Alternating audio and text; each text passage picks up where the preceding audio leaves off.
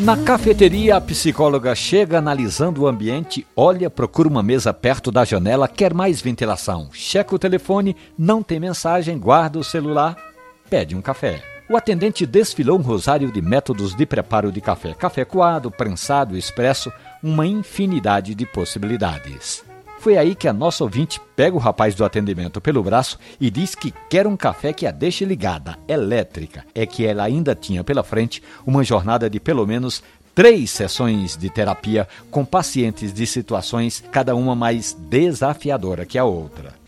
Três minutos depois, chega um café prensado, da seguinte forma: 100 ml de água, 10 gramas de café moído, não muito fino, e um copinho com água com gás. A psicóloga toma água, deixa o paladar pronto para o próximo experimento. Tomou o café, pagou a conta e se foi atender aos pacientes com jeito de quem está preparada para ouvir histórias. Essa história e outras tantas do mundo do café estão hospedadas ali na página da radiojornal.com.br ou nos aplicativos de podcast. Café e conversa. Um abraço, bom café.